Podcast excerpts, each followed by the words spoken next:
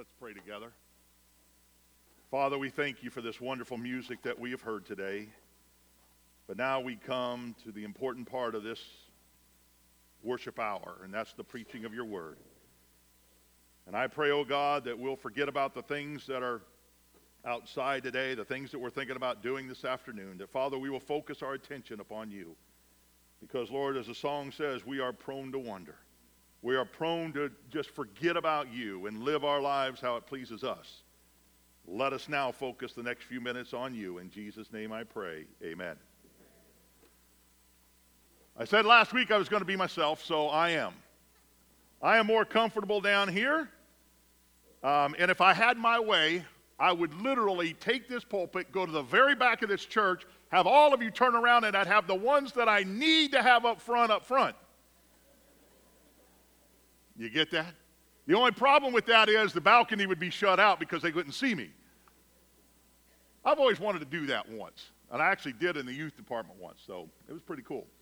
When you have your Bibles, turn to Matthew 28. I'll get there in just a minute. But last week, I remember I said to you that I don't know about you, but every time I come to church, or to serve in the church, or to worship in the church, that I am here to please an audience of one. Thank you. At least somebody listened last week. Good. And that audience of one is Jesus Christ. Reminders. We need them. We need them in our lives every day and usually several times throughout the day. That is why advertisers saturate us with them because they know that we're going to forget. We have to remind our children that they need to uh, what they need to do over and over and over again. And we always ask ourselves, to our, you know, as parents, are they listening to me? Because we have to remind them all the time. Teachers have to remind their students over and over again on subjects such as reading, writing, and arithmetic. And they say to themselves, Am I a good teacher? Because none of these students seem to be getting it. Bosses every day are constantly reminding their employees of what they should or should, should not do. And the church is not excluded either. Pastors all over the world are second guessing themselves by saying, Why aren't these people listening and doing what I'm asking them to do? Pastors get discouraged and they quit, thinking that if they would just go somewhere else, those people would listen to me and do what I'm asking them to do. And so they quit and they go to another church and they find out that those people are not listening to them either. What a shock.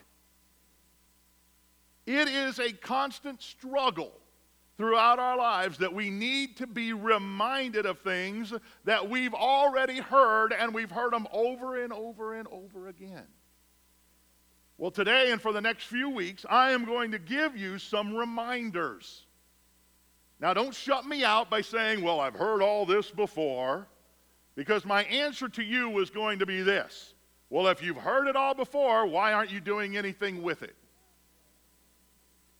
You should be at Matthew chapter 28. Very familiar passage of Scripture, beginning in verse number 16. Now, the eleven disciples went out to Galilee to the mountains into which Jesus had directed them. And when they saw them, they worshiped him, but some doubted. And Jesus came and said to them, All authority in heaven and on earth has been given to me. Go therefore and make disciples of all nations, baptizing them in the name of the Father and of the Son and of the Holy Spirit, teaching them to observe all that I have commanded you. And behold, I am with you always to the end of the age. As most of you well know, this is the Great Commission. And this morning, I want to break it down for you, or as uh, some of the modern day pre, uh, pastors say, they want to um, uh, uh, unpack it for you. And so that's what I want to do this morning. And so if you look in verse number 16, it says, Now the eleven went to Galilee, to the mountain which Jesus had directed him. Judas Iscariot is now gone. If you remember, he had committed suicide after betraying Jesus. We see that in Matthew 27 and verse 5. The original 12 disciples are now down to 11. The mountain, as is where Jesus had, uh, had told them to go to, was the mountain that he was going to ascend up to heaven.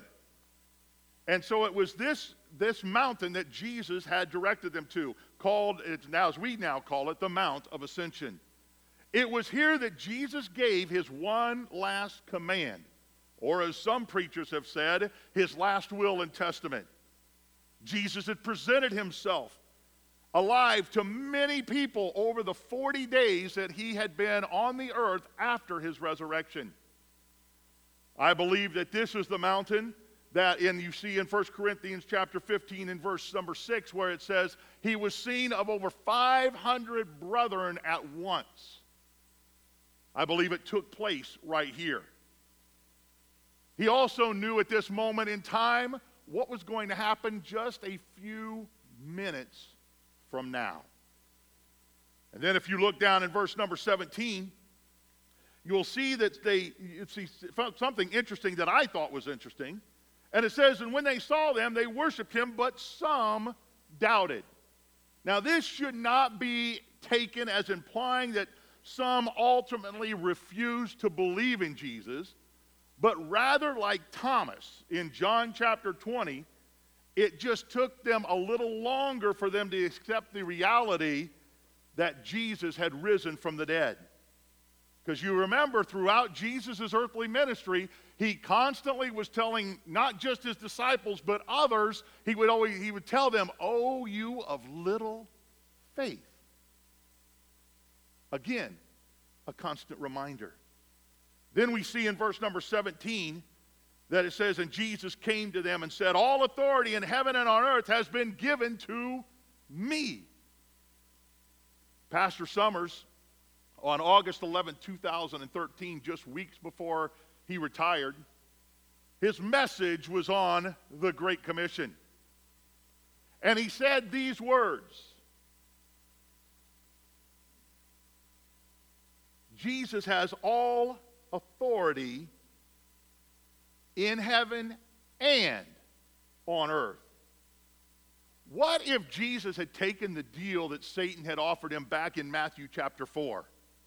He would not have had the authority that he has now, but by his suffering, his suffering obedience to the death on the cross, he received more than Satan could ever have offered him. Jesus now has authority over all the earth and heaven. He has authority of all nations, we see in verses 19, and of all things, verse 20. He has divine authority. That means whatever God can do, Jesus can do. He has authority over all men, all women, both good and bad. He has authority over the minds of men, where in Philippians 2:13 says he works in them both to will and to do of his own good pleasure.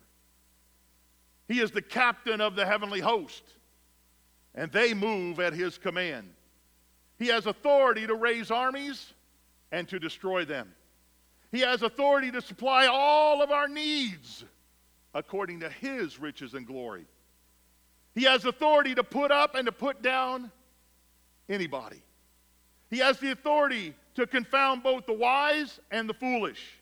He has the authority to bring all things to our memory. I wish he'd do some of that a little bit more.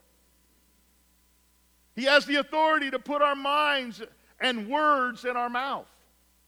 He has the authority to give courage to the fearful, strength to the weak, and comfort to the afflicted. Jesus has the authority over the kings and thrones, and yes, even presidents.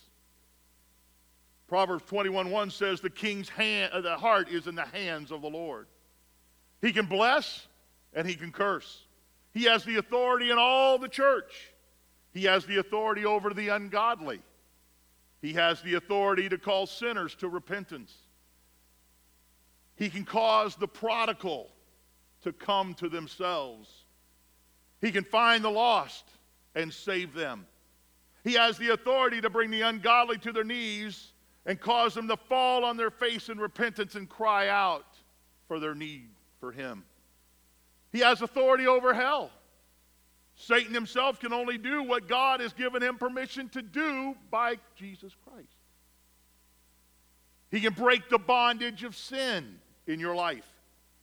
He has the authority over demonic powers and he sets the captives free. He has authority over land and sea.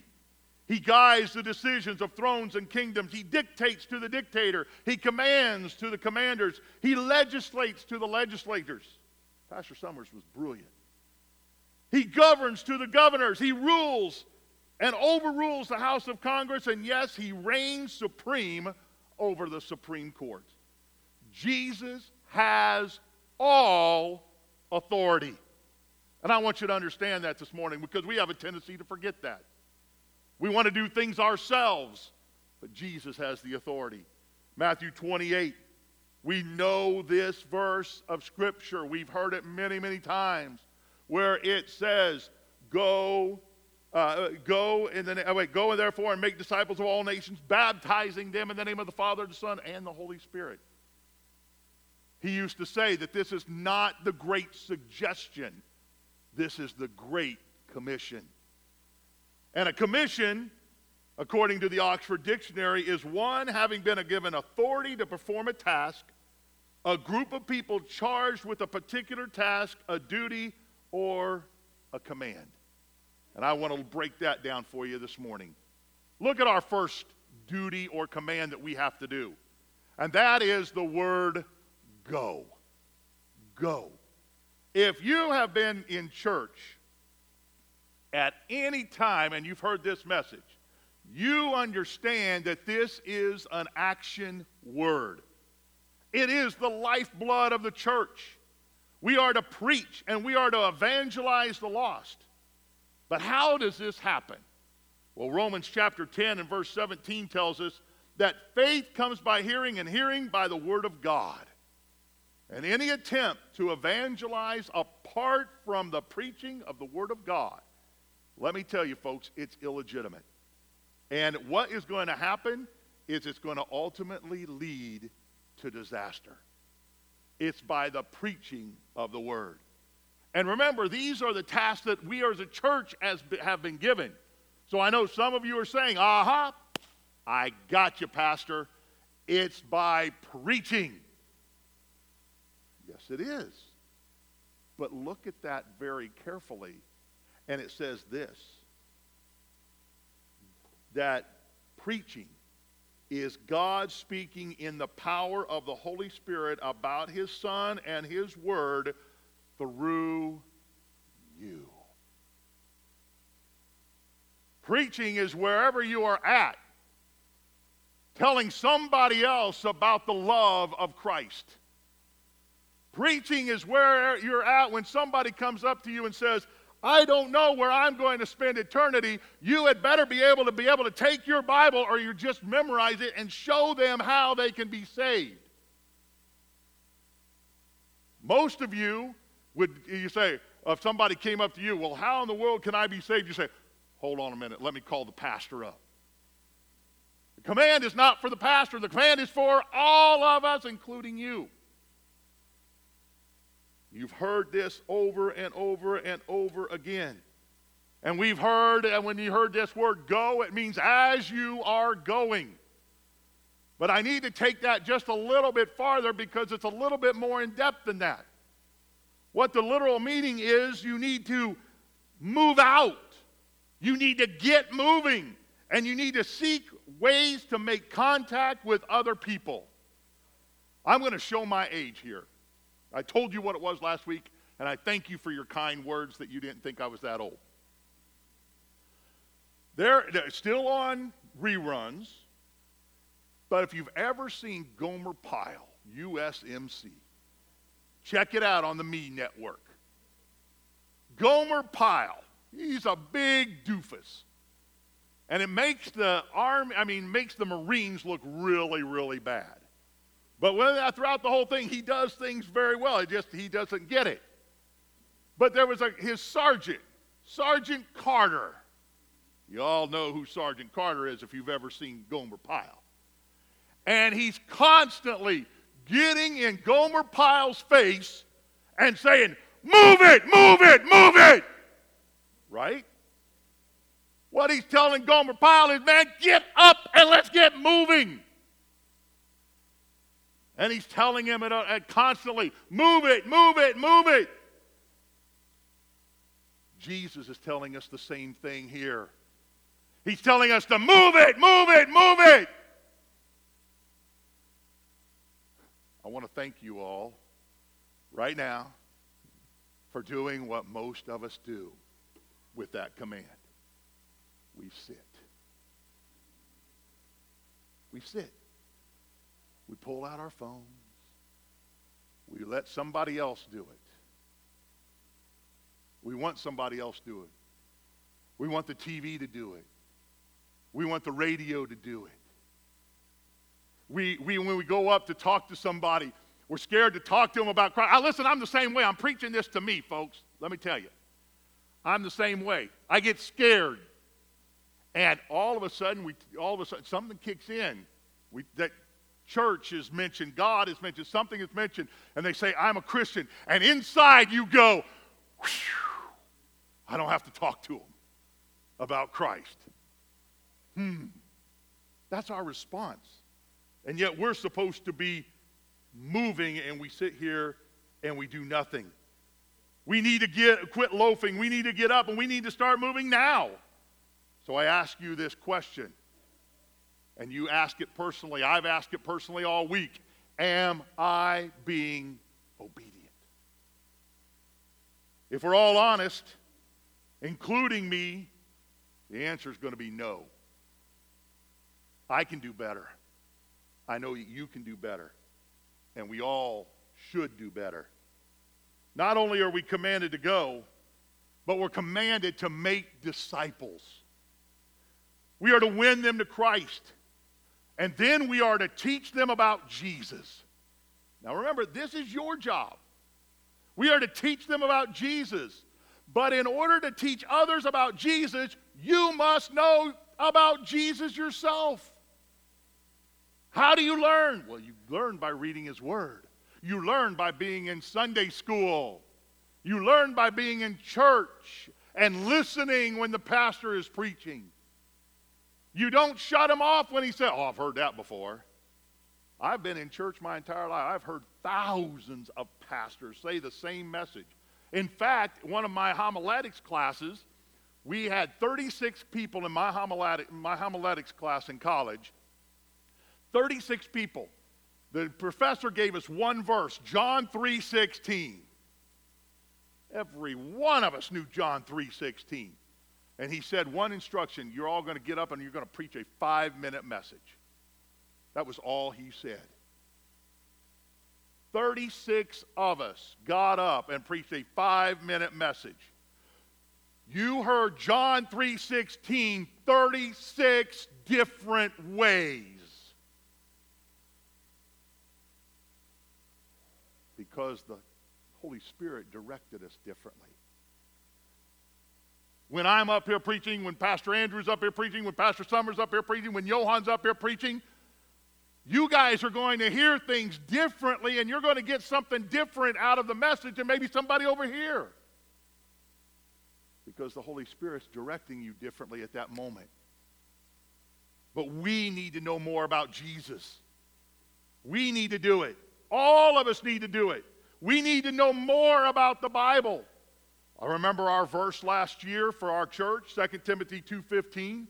It's for all of us to study and to rightly handle, or in other words, correctly able to explain to others the Word of God. That ought to be our desire, is to be able to share what the Word of God has to everybody. Be a witness for Christ. Start by simply inviting them to church. Bring them in so they'll hear the Word of God and not just for a show. Let Christ convict them of their sins and see their need for a Savior. Invite someone to one of our many uh, uh activity opportunities. Today, you have a great one. Just go out back, pick up a bunch of these cards, and give them out to somebody. And then they'll say, What is this for? They say, Oh, our church is doing it. What a great way to start a conversation just like wearing the, the shirt. I wear our shirt, our Northwest uh, church shirt, and I'll go into Sam's Club, and inevitably somebody will say, I knew you were something different about you. I knew you had to be a, some sort of churchgoer, is what they would tell me. Just because I walk in there at 7 o'clock and I have just this wonderful attitude. I just go in, I'm feeling really good. What they don't know is I got up at 5:30 so that I would have that really good attitude at 7 o'clock. It takes me a while to wake up. I'm telling you right now. And so there's opportunities out there, and you've got to listen. You've got to have a hearing ear. You've got to be able to, when somebody is saying something, to jump in on that conversation. It's not going to happen all the time, but you've got to be aware of those opportunities when they do happen. So start simple. And once they are saved, then it's time to begin teaching them about Jesus. The next thing that we are commanded to do is to baptize them. That doesn't mean you baptize them, the pastors of the church baptize. You get in there. And one of the things that I've started is those that have had an impact on that person's salvation, I want them up there and, and baptizing them uh, when I'm baptizing them. They had a vital part in bringing them to Christ. I want that. And I want you to be able to teach them about Jesus. So, baptize means just that to baptize. Baptism is like marriage, it's a public ceremony. It publicly formalizes the covenant between you and Christ. It declares your loyalty to Christ. In fact, it is your first act of obedience of following Christ. That's what I tell every single person. And left undone, it shows your act of deni- denial to Christ. I believe that immersion is the biblical way. And that that method is the method that we observe here at Northwest Baptist Church. Because that word baptized in the Greek is baptizo, and that means to dip under or immerse. You remember when Jesus was baptized? It says he came up out of the water to be baptized. So once you're saved, you're baptized, you learn about Jesus, and then here is where it gets good. The final thing that we are to do is we are, it says, teach them. And what that is, is in depth teaching, or as Pastor Summer said, catechizing them. It's the in depth teaching. It's for you to become, as it were, a mentor to them. Teaching them to observe all things that I have commanded you. We are not just to teach abstract ideas, we are to teach all that is observed that Jesus has commanded us in His Word. It is not complete. The making of the disciples is not complete until it leads them and you to a life of observing all of Jesus' commandments. I don't know about you. I know it's going to take my entire life to learn. I try to learn something every time I'm in church or I hear somebody else preach, I am constantly wanting to learn more and more and more because I don't know everything that's in the Word of God, and neither do you. I'm constantly learning, constantly struggling. Listen, there are times I get in read the Bible and I get up and my eyes just want to shut. And I'll say, I'll go to bed praying. And I'll start to pray when I'm in bed, and the next thing I know, it's 7 o'clock in the morning, and I'm, what happened? Did I say amen? I don't know. I don't know. God, you know those mumblings? That's what it was. I don't know what I was praying, but we've all done it, haven't we? We've all done it. We've all been there. And we are to make the disciples. This is more than the milk of the word, according to 1 Corinthians chapter 3 and verse 2 and Hebrews 5 12. We are to teach our new converts the entire Bible at this point. Remember, the first part, making disciples, is teaching them about Jesus. Now we are going to teach them about the entire Bible, in the entire Bible. We are to teach theology. We are to teach doctrine. We are to teach uh, apologetics, morals, ethics, hermeneutics, how to treat one's mate, how to rear one's family, how to pray, how to think. We are to do all of this. This is at this point. And if you notice, this is very time consuming. But it is here that we mentor the convert. One of the great things that I love and I enjoy I've taken a year break uh, this year, but and that is mentoring our students at NCA. I love that because it gets me one on one with this group of individuals that I can talk to and I can give them the knowledge that I have. And I, it is awesome when I see the light go on in their brain and they start asking all these questions that I'm able to mentor them.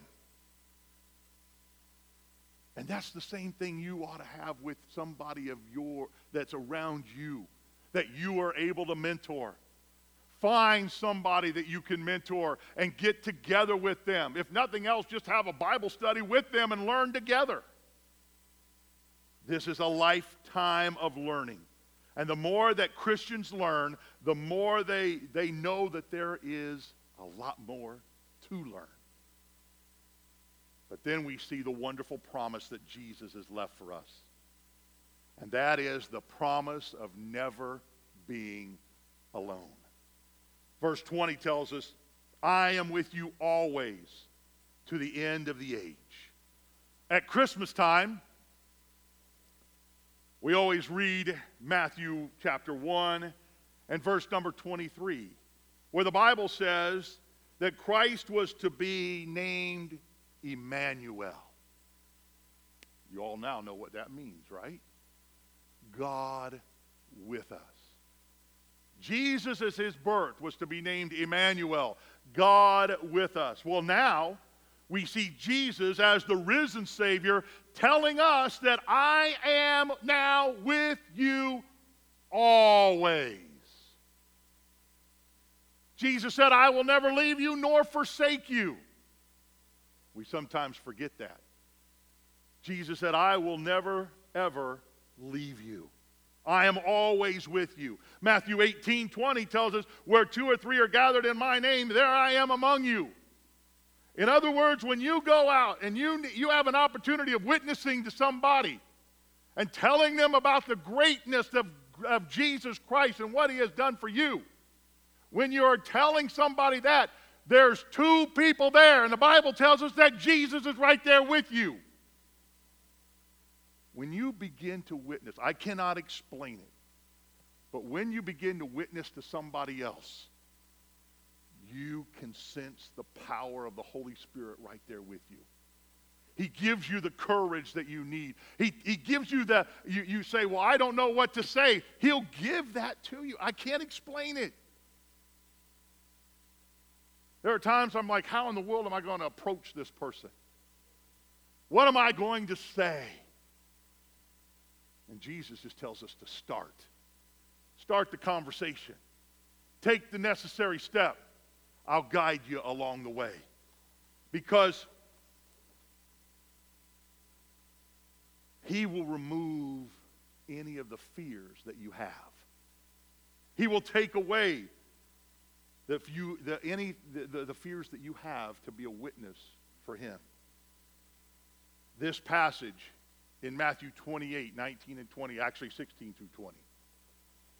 And if you correspond this, it goes right into Acts chapter 1. You see, we read the Bible, Matthew, Mark, Luke, John, and then we go to Acts, correct? We read it in order. But you can take this, Matthew 28, 16 through 20, and go right to Acts chapter 1 and verse 8. And if you want to look at it, look at it. I'm going to read it to you. It says this Go therefore, because we give, we, we're now getting the promise of success here. Go therefore and make disciples of all nations, baptizing them in the name of the Father and the Son and the Holy Spirit, teaching them to observe all that I have commanded you. And behold, I am with you always to the end of the age. But you will receive power when the Holy Spirit comes upon you at salvation. And you will be my witnesses in, Jude- in Jerusalem and in all Judea and in Samaria and to the end of the earth. Jesus is telling you to do those four things in Matthew, going right here. How in the world am I going to do that? Because I'm going to give you the power to do it. I have the authority in heaven and on earth. And I'm going to give you the power that you need to do what you need to do to be my witnesses on earth. The Holy Spirit does not dwell in some special believers. The Holy Spirit dwells in all believers. Our command from our commanding officer is to be witnesses, to go, to teach them about Jesus, to baptize them, to mentor them, so that they in turn one day can go and do likewise. Jesus said in Matthew 20 or Matthew 9, 37 and 38, when he said to his disciples, The harvest is plentiful, but the laborers are few. Therefore, pray earnestly to the Lord of the harvest to send out laborers into his harvest. And then we see in John 4 35, do not say, There are yet four months, then comes the harvest. Look, I tell you, lift up your eyes and see that the fields are white for harvest. One of the problems that we have in society is we really don't know how to witness. I would like to change that. I would like to have a class where I can teach you how to witness, how to be a witness. And I don't care if you are a child or if you are 100 years old in here, you can still be a witness. If you are breathing, you still have a purpose for the kingdom of God. I hope you understand that. Because I hear all these things. Well, I can't do that. I can't do this. I can't. I can't. I, I'm tired of hearing I can't. Cut that word out of your dictionary. Can't. Just cut it out.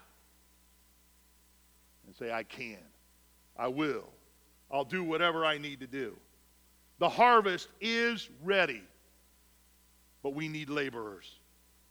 Jesus' disciples were urged, or literally, Jesus was begging them at this point to pray earnestly that the Lord would send out laborers into his harvest. Because there are so many that are ready to receive the good news of Jesus Christ.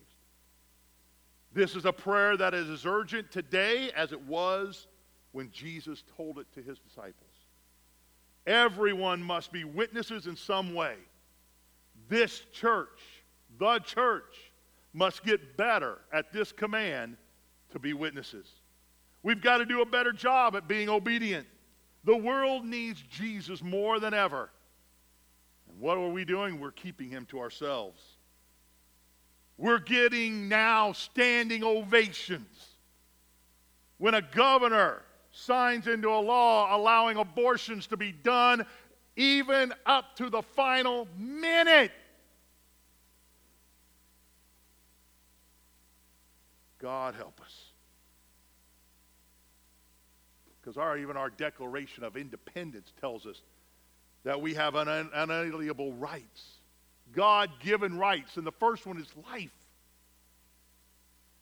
We've got to get out there and get the good news of Jesus Christ out because this world